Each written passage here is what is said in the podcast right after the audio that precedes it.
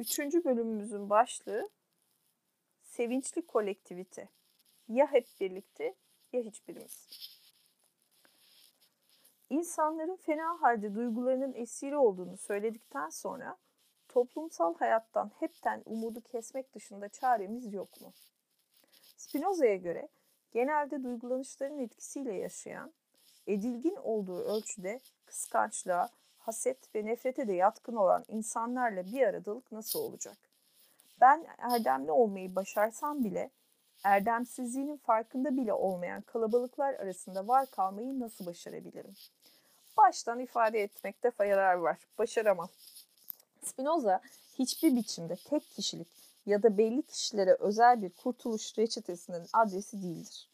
Üstteki ara başlıktan da anlaşılacağı gibi Spinoza'nın yolu bu açıdan da külfetli ama külfetli olduğu ölçüde de kıymetli bir yoldur. Orta yaşlarından sonra toprağa, tarıma, ekip biçmeye merak sarmış. Bu alanlarda da hızla uzman düzeyinde bilgi ve beceri edinmiş, parlak gözlemleriyle beni hep etkilemeyi başarmış bir dostum vardı. Bu dostum son yıllarda insan denen türün dünyayı tüketip doğal lezzetlerini de yerle bir ettikten sonra biraz da zorunlu olarak organik tanım, tarım denen bir kavramı yüceltmeye başladığını fark etmişti. Gündelik tarımsal meşguliyetlerine bu gelişen eğiliminden de etkilenerek organik tarımı da sokmuş. Bu konuda da kısa sürede kendi çapında bir otorite olmayı başarmıştı. Ancak çok geçmeden bu dostumun organik tarım denilen yatırımlarından vazgeçtiğini öğrendim. İlk fırsatta da kendisine bunun nedenini sordum. Yanıt çok ilginçti. Türkiye'de organik tarım yapılamaz dedi. Bazı uyanık yatırımcılar ve fırsatçı köylüler pazardaki domatesi yerse hızla kanser olacağını düşünen kitleleri fark ederek her zaman ekip biçtikleri tarlalarını organik tarıma ayırdıklarını söylemek suretiyle devletten teşvik, ürünlerine de pazarda çok daha yüksek fiyatlara müşteri bulabileceklerini kavramış. Böylece daha geçen sezon kimyasal katkı maddeleriyle doldurdukları tarlalarını bu kez biraz daha doğal gübreyle besleyerek mahsul almaya başlamışlar. Elbette bu kadarcık bir değişiklikle ortaya çıkacak ürünün organik falan olmayacağını en iyi kendileri biliyormuş. Çünkü bir köylü kendi tarlasını tümüyle organik yollardan ekip, besleyip, sulayıp bitse de çevre tarlalarda kullanılan yapay, gübre, ilaç ya da türlü kimyasal madde süzülüp o tarlayı da buluyormuş. Mevcut tarlanın daha geçen sezon kendisine uygulanan kimyasal çökeltilerle iflahının kesilmiş olması da cabası. Bu nedenle çok geniş bir bölgede organik tarım ilkelerini hayata geçirmeden bir ya da birkaç kişinin kendi tarlasında organik üretim yaptığını ileri sürmesi ticari getirisi büyük bir yalandan ibaret olmalıymış. Dostumu dinleyince toplumsal yaşamlarımızın da organik tarımı engel bu koşulları andırdığını fark ettim. Eğer toplumsal çevreniz erdemli bir yaşamın ne olduğunu merak bile etmez bir gündelik rutinden ibaret olmuşsa tek başınıza yapabilecekleriniz epeyce sınırlıdır. Bununla birlikte Spinoza erdemli olmakla sevince dönüşmeyi eş anlamlı kullanarak bizim gibi sıradan insanları yüreklendirmeyi de ihmal etmemiştir. Erdem sevinç getirir. Hiç değilse bu nedenle bile erdemli olmak konusunda içten bir heyecan geliştirmeyi umabiliriz.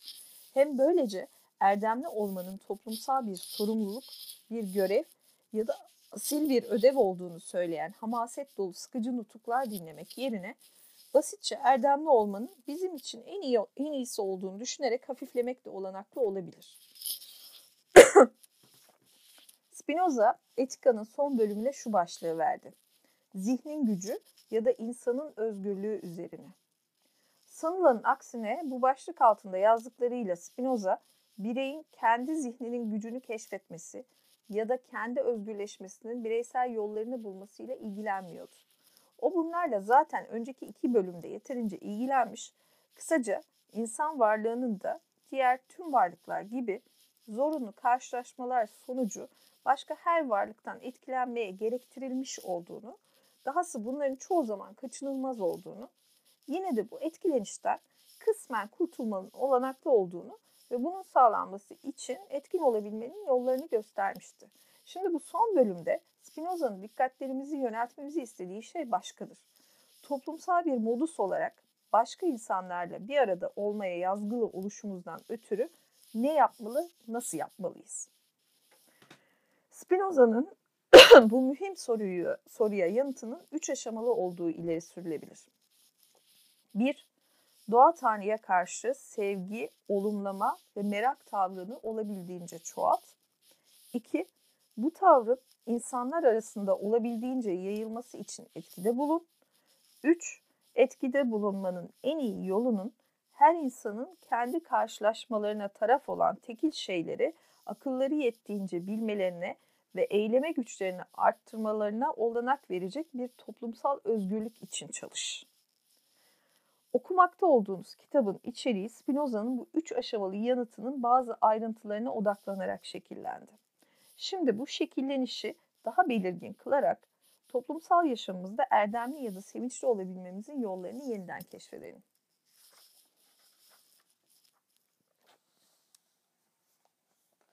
Üçüncü bölümümüzün yeni başlığı. Doğa Tanrı'ya yönelik tavır. Doğa Tanrı'yı sevmek, nesnesiz bir sevgi duygulanışına davet değildir. Öte yandan tek tanrılı dinlerde ima edilen türde aşkın bir tanrıya, korkuyla karışık biraz da hesaplı bir sevgi duymaya davet de değildir. Olmakta olan her ne varsa, oluşa gelen şu yaşamın irili ufaklı ne kadar görünüşü varsa, varlığa geliş, devinim ve çözülüş oyununun ne kadar oyuncusu varsa, bunlardan ne fazla ne de eksik olan bir doğa tanrıyı, bütün bu içkinlik düzlemini anlamaktan doğan bir sevgiden söz ediyoruz. Spinoza'nın sözünü ettiği bu tür bir sevginin popüler kendi yardım kitaplarında örneklerinde sıkça rastlanan hayattaki her şeyle sevgiyle yaklaşın. Benzeri tavsiyelerle hiçbir ilişkisi yoktur. Burada söz edilen daha çok olmakta olan her şeyin neden öyle olduğunu anladıkça etkilerle yetinmeyip o etkileri doğuran nedenleri kavradıkça ortaya çıkması beklenen dingin bir sevgidir. Bir şeyin neden olduğu gibi olduğunu gayet iyi anlasam da o şeyi sevmeyebilirim diyebilirsiniz. Haklısınız.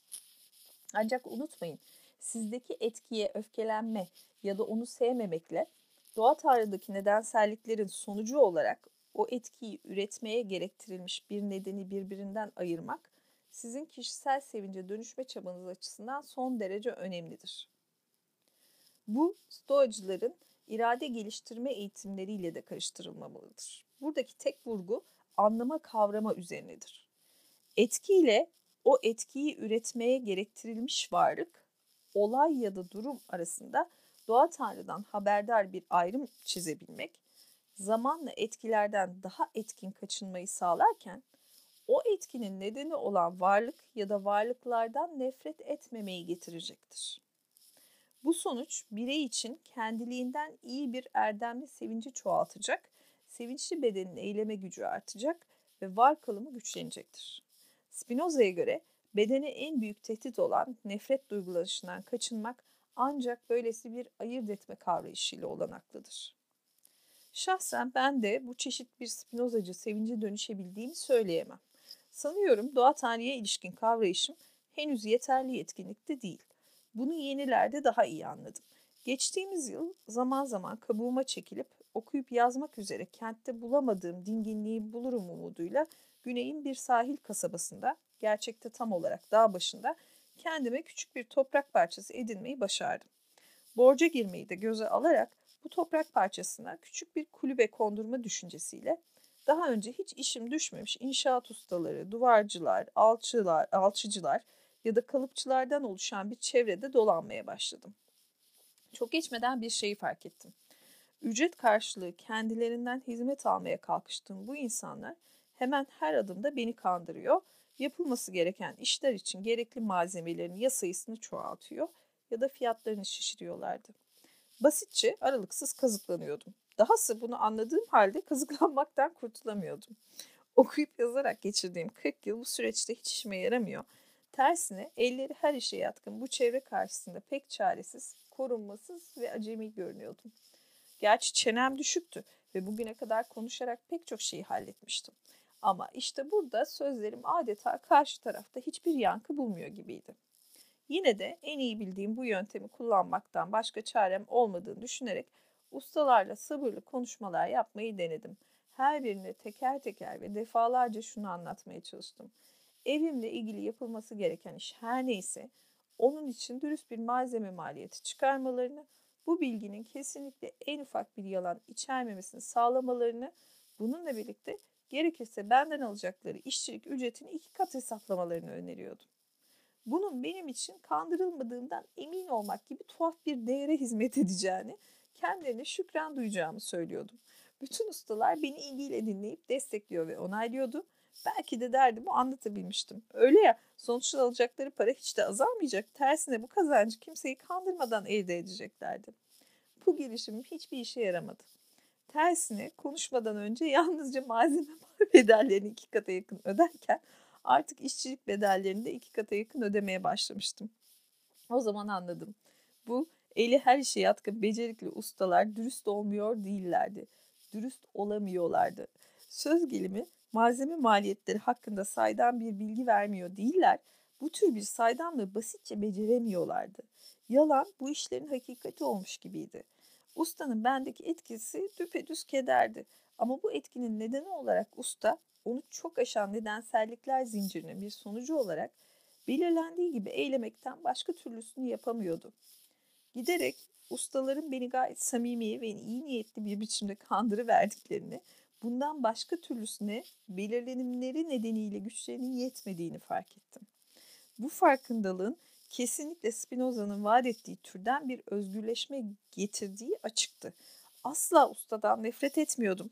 Bendeki kederli etkisinden aynı ölçüde kaçınmaya çalışarak artık ustayı belirleyen koşulları fark ediyor. Bunların hangi ölçüde toplumsal ya da kültürel belirlenimlerin sonucu olduğunu anlamakla meşgul oluyordum. Üstelik ustaların davrandıkları gibi davranmaktan başka ellerinden bir şey gelmediğini kavradıkça bu belirlenimin kandırılmak suretiyle bende yaptığı kederli etkilerden kaçınmanın daha pratik yollarını da bulmaya başlamıştım. Bunu büyük bir başarı gibi anlattığıma bakmayın. Sıradan insanların çoktan keşfettiği gibi malzemeleri kendim satın almayı öğrenmiştim. Spinoza, Batı düşüncesinde birbirinden ayırmanın adet olduğu doğa ile kültür arasında herhangi bir ayrım çizmez. Ona göre tek ayrım varlıkların etkide bulunma ve etkiye uğrama tarzlarındaki çeşitlilikle ilgilidir. Doğadaki unsurlar, örneğin bir ağaç, belli bir çeşitlilik ölçüsünde etkide bulunup yine belli bir çeşitlilik ölçüsünde etkiye uğrarken, insan çok daha çeşitli ve karmaşık biçimlerde etkide bulunup yine aynı çeşitlilik ölçüsünde de etkiye uğramaya muktedir ve elverişlidir. Aradaki fark asla bir tür farkı değil, bir derece farkıdır. Dolayısıyla Spinoza'nın doğalcı felsefesi biz insanları da aynı etkileşimler matematiği çerçevesinde ele almakta bir sakınca görmez. Buna göre toplumsal etkileşimler de tas tamam doğa tanrıdaki diğer etkileşimler gibidir. Bütün bunlar doğa tanrıdaki etkileşimler ve aynı çerçevede toplumsal etkileşimler karşısında çaresiz olduğumuz anlamına gelmez.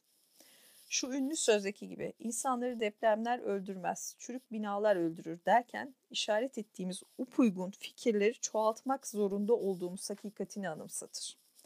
Önce kendimize, sonra da çevremizde doğa tanrının zorunlu devinim, devinimlerinden haberdar, upuygun fikirleri çoğaltmak, sevinçli bir kolektivitenin oluşmasına büyük katkı yapar.